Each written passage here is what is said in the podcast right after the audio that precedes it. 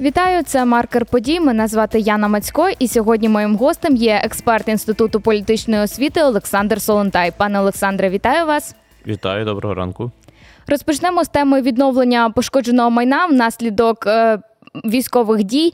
Зараз збитки житлового фонду внаслідок повномасштабної війни оцінюють понад 54 мільярди доларів. Такі дані Київської школи економіки. І от хто має відшкодовувати українцям зруйноване житло? Звідки залучати кошти? Ми ж знаємо, що наша економіка значною мірою залежить від зовнішніх інвестицій від інших країн. З одного боку, так, але з іншого боку, е, ми, коли говоримо про те, що вже саме йде відшкодування, і про те, що е, ми говоримо про кошти на е, це, щоб люди відновили своє житло, а підприємства відновили робочі місця. Ми вже говоримо так, начебто це відбулося. А ми з вами живемо в режимі реальної війни і величезного масштабу, і кожен день руйнування збільшується. Кожен день, коли українці чують новини про те, що е, збито якусь кількість повітряних цілей з якоїсь кількості. Ну, наприклад, там на південь прилетіло 6 повітряних цілей ворога, із них 5 збито. Це означає, що шоста, ймовірно, збільшила кількість збитків. І навіть тоді, коли збивають щось, то все одно е, ну, буває так, що після збиття руйнується якась частина майна. Львів про це добре знає. І чому я про це згадую? Тому що насправді станом на зараз нам важко оцінити, що буде із розміром е, власне зруйнованого і сумою, вартістю того, скільки це коштує, е, з точки зору е, того, що настав якийсь день перемоги, якийсь день припинення бойових дій, і після цього ми маємо можливість оцінити цю суму до кінця, і може виявити, що озвучена цифра вона надзвичайно маленька. Порівняно з тою сумою, яка потребується для того, щоб відновити і відбудувати е, власне Україну. А друге, е, це про е, якщо сума може виявитися значно більшою, то тоді постанеться питання навіть інакше, ніж про те, з яких джерел і ем, як це співвідноситься з економікою країни. Може виявитись так, що навіть з розвинутою, з дуже такою серйозною економікою, яку ми матимемо в майбутньому, і до якої ми прагнемо, яку ми будуємо навіть в складі країни Європей... ну, в складі Європейського Союзу як України, при тому, що нас там може вона там зрости в 10 разів. І коли ми будемо порівнювати суму, яка потрібна, то виявиться все одно мало співставні речі. Зрозуміло, що зараз вони вже мало співставні. Але ми сподіваємося у майбутньому на те, що, е, по-перше, що це припиниться через певний час. А по-друге, що економіка України виросте. А по-третє, що Україна буде мати величезну підтримку міжнародну. А по-четверте, що ми зберемося е, власне силами зусиллями з партнерами і виб'ємо з Росії репарації і заморожені активи частково будуть направлені до України. Що з різних джерел, починаючи від стягнення з агресора, закінчуючи зростанням власне нашого добробуту, в майбутньому ми цю суму отримаємо, щоб відбудувати відновити Україну. Це ми зараз так сподіваємося, поки ми маємо ці от орієнтовні сотні мільярдів. Але війна триває, наголошую. Е, кількість територій деокупованих зростає, повертаються в підконтроль України все більша кількість територій, там все більша є можливість з'ясувати, що там відбулося. На жаль, повернення територій е, до України це дуже часто означає посилення їхнього руйнування. Тобто, ми, коли щось повернули, дуже часто воно в менш зруйнованому стані, ніж коли воно залишається уже потім у нас під нашим контролем, тому що ворог дуже сильно агресує і знищує і шкодить е, всьому. Що власне вдалося Україні деокупувати, е, як то кажуть, хрестоматійний приклад Херсон, який менше постраждав в ході окупації і звільнення, ніж зараз страждає Хоча в ході е, війни е, наступного етапу, хоча ми його деокупували на цей момент. Тобто там постійно постійні руйнування, бо ворог руйнує, вже розуміючи, що йому е, навряд чи вдасться коли-небудь повернутися. А як ви вважаєте, скільки часу взагалі може зайняти процедура оцінення пошкодженого майна і відповідно отримання українцями коштів, вже які будуть відшкодовувати за це? Ну, ми маємо парадоксальні ситуації, що з одного боку інколи е, уже оцінені збитки, і навіть зрозуміло про те, що відбулося, і приблизно скільки потрібно для відновлення, попри те, що цей населений пункт в е, ще далекий до деокупації. Тому що за допомогою власне часто супутникових знімків, фотографій з полю бою, різноманітних зйомок дронів і так далі, вдається встановити власникам про те, що, попри те, що це ще окуповане місто або село, але вже видно на фотографіях, що вщент зруйнована хата або будівля, або адміністративна установа. І е, власне е, ми ще тільки чекаємо звільнення цього міста, але вже сьогодні ми бачимо і можемо вносити в усі реєстри і фіксувати для себе про те, що цю будівлю доведеться відновлювати, як то кажуть, з нуля. а Це коштує певну суму грошей. А інколи ситуація протилежна, коли там і не було ніяких руйнувань, там і не було ніяких раніше е, ракет, і взагалі це далеко до лінії фронту, але в ході ході власне воєнного стану, в ході бойових дій прилітають ракети, і вони прилітають в будь-який момент будь-куди. І знову ж таки для міста Львова, в якому ми зараз студії знаходимося, я думаю, це зрозуміла ситуація, коли е, здавалось би, ти в певний момент думаєш, що ти далеко від лінії фронту. От але війна, вона на жаль нагадує про те, що ми всі в одній війні, ми всі в одній країні, і може прилетіти, як прилітало до Львова, і будівлі, які ну ну якби ми дивилися в процесі, як потрібно оцінити наявні збитки. А тут з'являється збиток, як то кажуть, глибоко в тилу. От і громада відповідно потрапить під список тих громад, які підлягають відновленню. Хоча, здавалось би, громада десь далеко знаходиться. У нас багато таких громад, насправді на заході України, навіть які потраплять у список громад, які потребують відновлення, і відповідно матимуть оцінку. І кінцева оцінка тільки з дати закінчення воєнного стану. А є ще інші приклади, коли, наприклад, територія дійсно була окупована, були бойові дії, було руйнування. Вже більше як рік вона деокупована, але станом на сьогодні відсутня до кінця оцінка е, того, що відбулося, тому що у певно цієї території є приватні власники. Вони на даний момент виїхали, релокувалися. У них мало інтересу. Вони бояться повернення власне ворога. Вони бояться того, що ситуація може повторитися. і Вони відкладають це питання. І тому насправді є, як я вже сказав, якщо коротко, є випадки, коли швидко все відбувається. Є випадки, коли довго все відбувається. Є середньострокові випадки, коли, на жаль, тільки всі ну очікують і моляться, можна сказати, щоб уникнути руйнувань.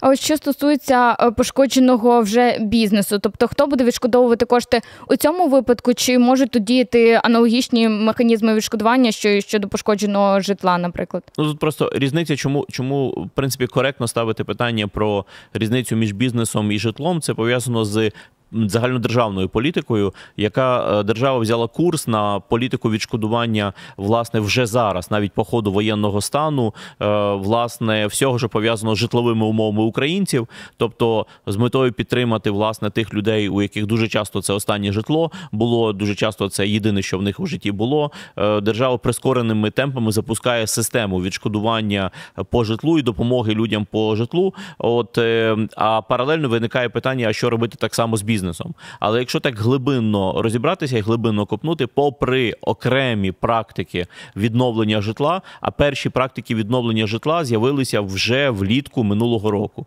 тобто е, вже от е, понад рік як в Україні є випадки, коли українцям допомогли, в тому числі за допомогою державних ресурсів, за допомогою бюджетних ресурсів відновлювати житло. Хоча дуже багато допомагає українцям власне отримати якийсь е, прихисток е, під небом тимчасового або постійного житла. Власне, багато міжнародне співтовариство, інші країни приймають українців за межами України, всередині України, міжнародні організації різного форму, випадки, оренди, тимчасове житло, грошова допомога, власне компенсація компенсація за проживання в інших е, людях і умовах. Дуже різні форми розвиваються паралельно, і важко оцінити насправді скільки конкретно людей якою формою охоплено, бо величезна кількість різноманітних форм одночасно в Україні розвивається. Але така форма, як держава дає трошки грошей для чогось, наприклад, відновлення багатоповерхового будинку, у якого пошкоджений дах і вікна вибило. І, наприклад, там зламана система була водопостачання. Тобто будівля сама по собі ціла, ну може дирка якась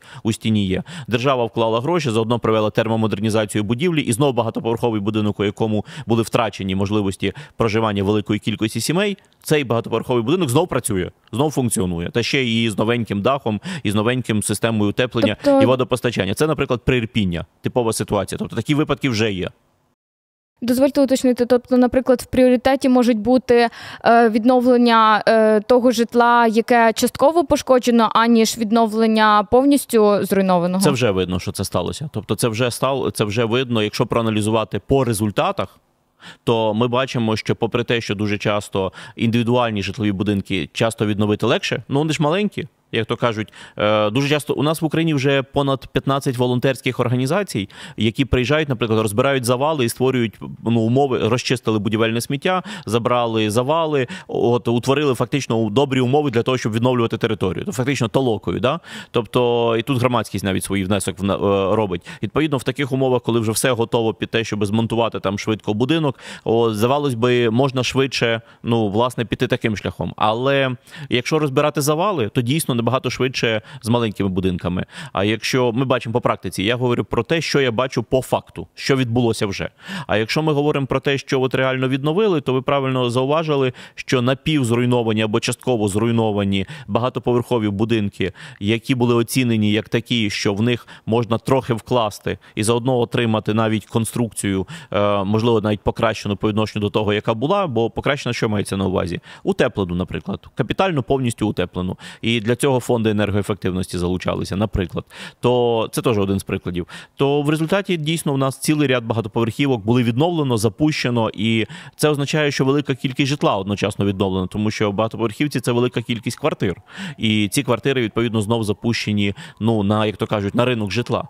Але разом з тим є випадки, коли відновили і частково зруйновані приватні будинки. Тобто є випадки, коли на територіях колишніх зруйнованих приватних будинків поставили якийсь тимчасовий е, власне павільйончик або фургончик, і люди е, мислять, що цей тимчасовий власне варіант це в майбутньому буде їхній як сара, як господарка. Тобто, а вони собі відбудують е, якимось чином інший будинок. Дуже теж різні ситуації. Бо одна справа, коли руйнування в невеликому селі відбулося, е, і це зруйновано там якийсь відсоток хатів. Інша справа, коли руйнування відбулося знову ж таки в невеликому селі, але село в ноль зруйновано. У нас в деяких випадках стоїть питання про те, чи варто взагалі відновлювати такі села.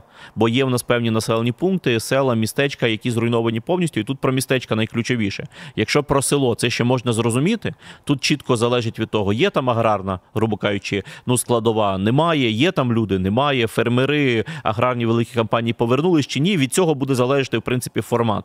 То коли ми говоримо про дуже часто зруйновані невеличкі містечка в яких власне не про аграрну складову йдеться, були в колишньому якісь підприємства чи бюджетні установи. Зараз і вони зруйновані в ноль, то виникає оце питання про відшкодування бізнесу, тобто яке ви підняли. І тому це питання стало само собою, бо це пов'язані речі. Власне, відновлюй житло е, скільки завгодно, але якщо немає робочих місць. Ну навіщо ти його відновив? Люди все одно ну навряд чи там будуть жити. І знову ж таки відновлення робочих місць без умов для житла теж проблема, тому що, е, ну як відомо, заробітні плати в Україні вкрай низькі е, для того, щоб людина просто працювала і за кошти, які вона отримує самостійно. Як то кажуть, будувалося, відбудовувалося і так далі. Якби це були якісь високі заробітні плати, то можна було би концентруватися виключно на економіці чи на робочих місцях. А ви як вважаєте особисто? Чи варто відновлювати ці невеличкі містечки, які в нуль зруйновані, як ви кажете? Ну, на мою думку, є простий індикатор: е, це громадотворення, це люди, це мешканці. Якщо люди, е, навіть якщо це дуже сильно зруйнований населений пункт, як то кажуть, залишилися лише інколи підвали і погреби у найкращому випадку. Але люди, які є власне з цієї громади, які там жили, там росли, там на цвинтарі поховані їхні родичі і батьки, вони люблять своє місто або село, і вони кажуть попри все, що сталося, от попри те, що таке горе, що ми в ноль втратили не тільки власне житло, ми втратили повністю всю свою територію, всю свою громаду. Але ми її любимо. Ми приїхали сюди, а ми тут е, хочемо це відновити. І е, окрім слів. Ці слова підтверджуються діями, тобто люди повернулися на цю територію, люди хай буде мучаються, в пекельних умовах у землянках, але люди починають відбудовувати і відновлювати свою територію. Як то кажуть, на заході України з каплички, або як е, е, кажуть на сході з магазинчика. От е, неважливо, яка в них культура з точки зору того, з чого вони почали першим. От але вони на цій території вони знову повернулися. Вони власне відновлюють свою територію. Тоді я вважаю, що ми всі, як люди, е, власне, українці, які солідарні один одного підтримуємо в цей складний е, військовий час. Ми що робимо? Ми їм допомагаємо відновити своє село і місто. І тоді би я ще повернулася трошки щодо підтримки бізнесу. Тобто, якщо бізнес е, пошкоджений, як держава саме може підтримати його, щоб він продовжував працювати? Тобто, можливо, для таких бізнесів існують якісь е, пільги від держави, там послаблення податків чи щось таке. Ну зараз про це активно йдеться. Про те, що чи буде на територіях відновлення, які власне ну є е, тер, е, уже зараз індикатором території відновлення в липні місті. Постанова ціла кабінету міністрів вийшла, і одним з індикаторів території відновлення є, окрім відсотка зруйнованого власне житла. А це і будівель, це індикатор введений 15 і 25%. Це індикатори, при яких, по перше, територія до території відновлення е, власне відноситься. По-друге, коли обов'язково потрібна програма відновлення, тобто це програма, яка показує комплексно, як взагалі буде відбудовуватись та чи інша громада. Бо можливо при відновленні відбудові громади важливо повні можливо важливо повністю перепланувати населений пункт. Оце ті випадки, коли ми говорили. Якщо все зруйновано в нуль, і якщо було там певний набір, е, як то кажуть, вулиць, кварталів, е, з'єднання всередині громади між населеними пунктами, власне, мікрорайончиків, і це все зруйновано повністю, то можливо варто його при відновленні взагалі перепланувати. Можливо, десь потрібно звузити вулиці, а десь зробити навпаки широкими. Можливо, десь варто зробити іншу схему там через річку, якщо вона була річка. Можливо, там можливо з набережною зробити навколо з центром екологічним навколо громади. Ну бо раніше власне це було дорого, а тепер воно і так зруйновано. То вже перебудовуючи, можливо, варто побудувати зовсім по інакшому фізичний вигляд самої громади. Для цього навіть такий спеціальний документ придуманий вже в законодавстві. Називається програма відновлення. І зараз уже сказано, в яких випадках ця програма відновлення потрібно розглянути от громаді, щоб власне на це подивитися. Ну і то саме стосується підприємств. Де ці підприємства раніше знаходились? У нас же дуже часто підприємства знаходилися в центрі громади. А можливо, підприємство потрібно якраз зробити на околиці, а в центрі зробити людське житло чи якусь площу, чи ще ж такого плану. Тобто, по-перше, передивляються до цих документів, а по-друге, передивляються до інструментів. Власне, і одним із інструментів, який вже видно, що до нього еволюціонує, це кількість втрачених робочих місць і кількість втраченої економіки. Це вже введено як індикатор власне до е, вимірювання поняття територія відновлення, і відповідно тепер до цього просяться інструменти. Тобто, якщо ми вже зараз знаємо, що по, по яких індикаторах ми розуміємо, що це територія відновлення, а це решта території України, в тому числі економічні індикатори, то відповідно само собою напрошується питання власне податкових пільг або якогось спеціального режиму власне економічного сприяння. Але е, дивіться, я повернусь назад до того, з чого ми починали на початку нашої передачі. Ми говоримо в умовах воєнного стану і величезної війни. Величезна кількість наших людей гине на фронті. Величезна кількість людей ми хоронимо тут в тилу, і величезна кількість людей власне приходить пораненими із війни. Все це потребує величезної підтримки наших зусиль. Все це потребує консолідації. Ми продовжуємо далі збирати пожертви, вдягати і як то не умовно в лапках вдягати, але підтримувати обладнанням. Е, ну і з точки зору озброєння, мабуть, можна сказати, постачати да нашим е, людям і нашим підрозділам до сих пір допомогу. Ми всі розуміємо, наскільки з одного боку зросло забезпечення власне збройних сил і всіх, хто йдуть на фронт, а з іншого боку, цього все одно замало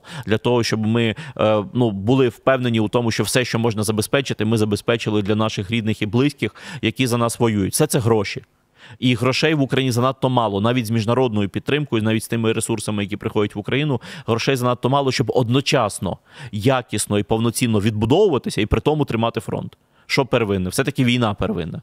Тому все-таки теми відбудови, відновлення, в тому числі і різних економічних інструментів для бізнесу, щоб вони відновлювали робочі місця. Це все-таки на другому місці.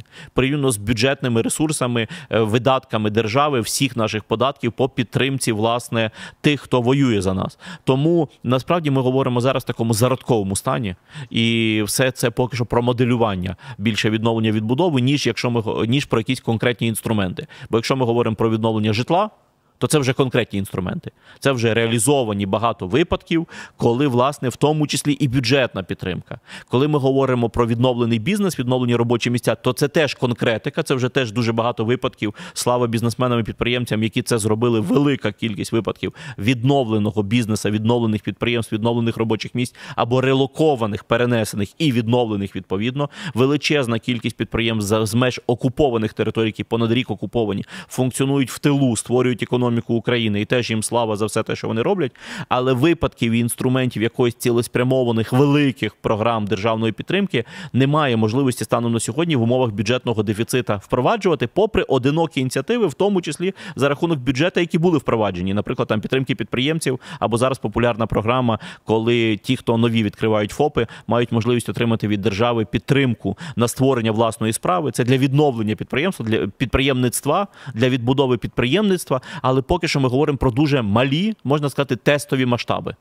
От, власне, я хотіла запитати, ви кажете, що нашій державі не вистачає власних коштів. Ми залучаємо багато зовнішніх фінансів, і зрозуміло, що відбудова це річ не дешева. Багато країн союзу там вже надають цю допомогу мільярдну на відновлення. І яку ще допомогу ми можемо очікувати вже після перемоги? Ну, мій прогноз, що це десятиліття буде після перемоги відбудови відновлення України, тому що ми на початку передачі, пам'ятаєте, говорили про те, скільки вже зараз зруйновано, і скільки насправді виявиться зруйнованого і необхідного для того, щоб відбудувати відновити Україну після закінчення власне бойових дій. То на мій прогноз, що коли ми зможемо вже кінцево зрозуміти і оцінити масштаб всіх руйнувань, то виявиться, що нам потрібна буде підтримка власне як світових наших міжнародних партнерів, наших друзів, так і власне стягування з Росії контрибуцій за все це е, на десятиліття. Тобто, але рано це... чи пізно після завершення війни Україні доведеться розплачуватися за цю допомогу і яким чином ми будемо вже віддавати ці борги? Ну е, не обов'язково ж вся допомога має бути кредитом. Тобто це ж різне поняття. Ми говоримо зараз про допомогу в першу чергу як допомогу для того, щоб відновити відбудувати Україну, яка на безповоротній фінансовій основі.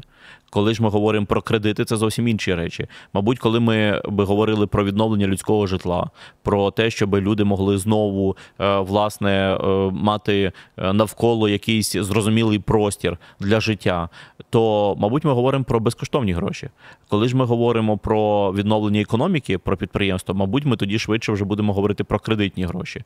І відповідно і формула віддавання зовсім різна. У випадку, якщо це допомога для людей, то мабуть. Е, ну, е, буде така умова, що це безкоштовно, нічого нічого повертати, нічого повертати взагалі не потрібно, але там, мабуть, застосовуються кращі екологічні стандарти, наприклад, там декарбонізація, щоб не спалювався вуглець, або там хороші ну, е, енерготехнології. А якщо ми говоримо про бізнес, то там, мабуть, буде менше критеріїв з точки зору вимог до тому, що ці гроші будуть повертатися, і буде головне більше критеріїв з точки зору того, щоб це приносило прибутки.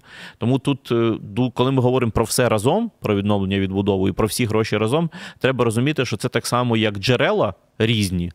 Є одна справа, коли допомога е, дружніх країн з Європейського Союзу, і зовсім інша справа, коли заморожені російські гроші, ми хочемо їх стягнути. Тобто умови різні можуть бути так само, як джерела різні. Залежно від того, що це за гроші, звідки вони взялися, може бути абсолютно різна мова про те, їх повертати взагалі треба ці гроші чи ні. І наостанок ще цікаво почути вашу думку. Наприклад, чи може Україна повторити сценарій Греції щодо погашення боргів? Нагадаю, що подолати боргову кризу 2010-го Греція отримала багато фінансових програм допомоги від Європейського союзу, міжнародного валютного фонду на сотні мільярдів євро. Частину зовнішнього боргу в понад 100 мільярдів її взагалі списали. Це все, звісно, в обмін на економічні реформи. Так ось зрозуміло, що Греція отримала такі опції, бо вона є членом Євросоюзу. Україна ж має статус лише кандидата, але все ж таки, чи можливі подібні такі програми для України в майбутньому? Якщо так, то що для цього потрібно зробити? А якщо ні, то чому? Якщо коротко, стати членом Євросоюзу. Ну тобто, ви ж правильно все описали. Ми говоримо про випадок, коли країна, будучи членом Європейського Союзу, всередині Європейського Союзу, власне, опинилася у скрутній ситуації. То відповідно і застосовані були інструменти і відносини, такі, які можливі в Європейському Союзі. Хоча знову ж таки випадок Греції для Європейського Союзу був унікальним. Насправді, і вони під Грецією розбирали ситуацію, тому що для них це був, як то кажуть, е, шок і така ситуація, яка виходить за межі типової ситуації. Але вони розібралися всередині Євросоюзу. Для нашої ситуації абсолютно інші. Методи абсолютно інші програми. От е, зараз ідеться про програму взаємовідносин між Україною і Європейським Союзом на 50 мільярдів євро. Але е, це інші інструменти, це інші механізми. Звичайно, Євросоюз враховує досвід, який він мав всередині Євросоюзу, спілкуючись назовні. Але для того, щоб повторити е, шлях Греції, для початку потрібно бути в ситуації Греції. Греція все-таки була членом Європейського Союзу, і це було відчуття, що Євросоюз власне відпрацьовує ситуацію пов'язану саму з собою, з частиною себе.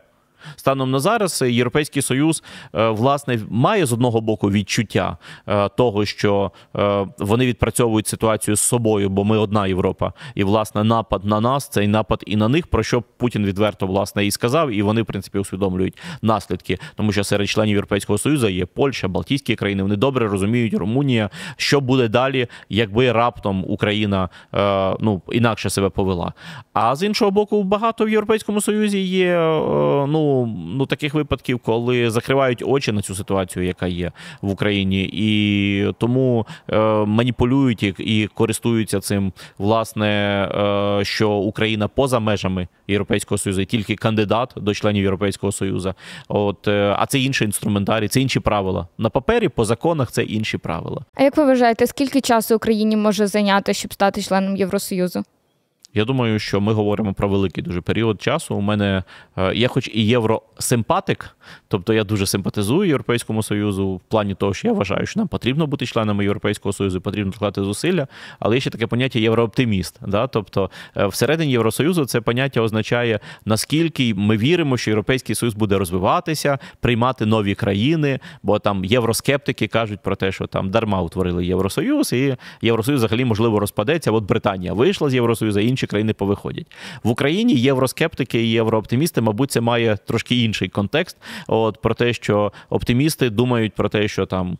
Рік, два, три, і ми можемо стати членами Європейського Союзу. Я в цьому плані, мабуть, євро не, песиміст чи євроскептик. От е, я би сказав, єврореаліст. Я вважаю, що це дуже довгий і важкий процес. Е, затяжний процес буде важкий, тому що е, у нас дуже мало грошей, дуже мало ресурсів і дуже мало економіки, щоб трансформовуватися одночасно з тим, щоб продовжувати тримати лінію фронту. Якби стояло мої питання вибору е, на державному рівні, що нам важливіше, я би відповів все-таки е, утриматися в результаті війни, звільняти наші території і власне відбитися від Росії і зберегти нашу фізичну військову незалежність. Це пріоритет. А відповідно дуже часто це означає, що у нас просто ну бракує ресурсів і бракує власне фінансів для того, щоб робити певні зміни пов'язані з е, приведенням нашого життя всередині нашої країни до Європейського союзу, і нам доводиться постійно балансувати. Що ми в першу чергу робимо? Ну, мабуть, логічно робити все те, що пов'язано з оборонкою, все, що пов'язано з військом, все, що пов'язано з силовим блоком, все, що пов'язано з військово-оборонним комплексом, все, що пов'язано з з безпекою, з укриттями, все, що пов'язано з власне ну налагодженням е, власне захисту людей від ракетних атак і так далі, і тому подібне. Тобто, воно все таки має крен певний, воно має певний все таки серйозний такий власне напрямок пов'язаний з воєнним станом. І в цей момент просто критично бракує грошей, бракує критично уваги, зусиль, часу, енергії на те, щоб всі решта сфері галузей приводити до ладу необхідного, щоб нас, як кандидата до Європейського союзу, прийняли у Європейський Союз. А це означає, що власне я вважаю, що це просто ну довгий процес. Ну і ще простішими словами кажучи, коли ми ламаємо корупцію то це допомагає і вступати в європейський союз і допомагає нам збирати гроші і зусилля на власне на воєнний стан. Прекрасно, це потрібно робити. А коли ми будуємо чергове нове підприємство, то ми яке підприємство мали би хотіти будувати? Щось пов'язане з воєнним комплексом для того, щоб зберігати життя наших людей. Ну а це, мабуть, не пріоритет навіть навіть в сучасному стані Європейського союзу. Бо подивіться, які підприємства всі ці роки будувалися і будуються, і хочуть будувати європейці. Все, що пов'язано з власне добробутом, гарним життям. От а нам життєво необхідно, які підприємства будувати, ті, які допомагають власне нам оборонятися. Ну от і в одному випадку повна збіжність. Ну тобто нам треба і корупцію ламати, це потрібно і для вступу в ЄС, і для того, щоб перемагати власне в армії. А в іншому випадку розбіжність. Отут ми збігаємося, а там розбігаємося. Тому, на мою думку, це все пожирає час. Пане Олександре, дякую вам за розмову. Я нагадаю, сьогодні гостем маркера подій був експерт інституту політичної освіти Олександр Солонтай. Мене звати Яна Мацько. До зустрічі.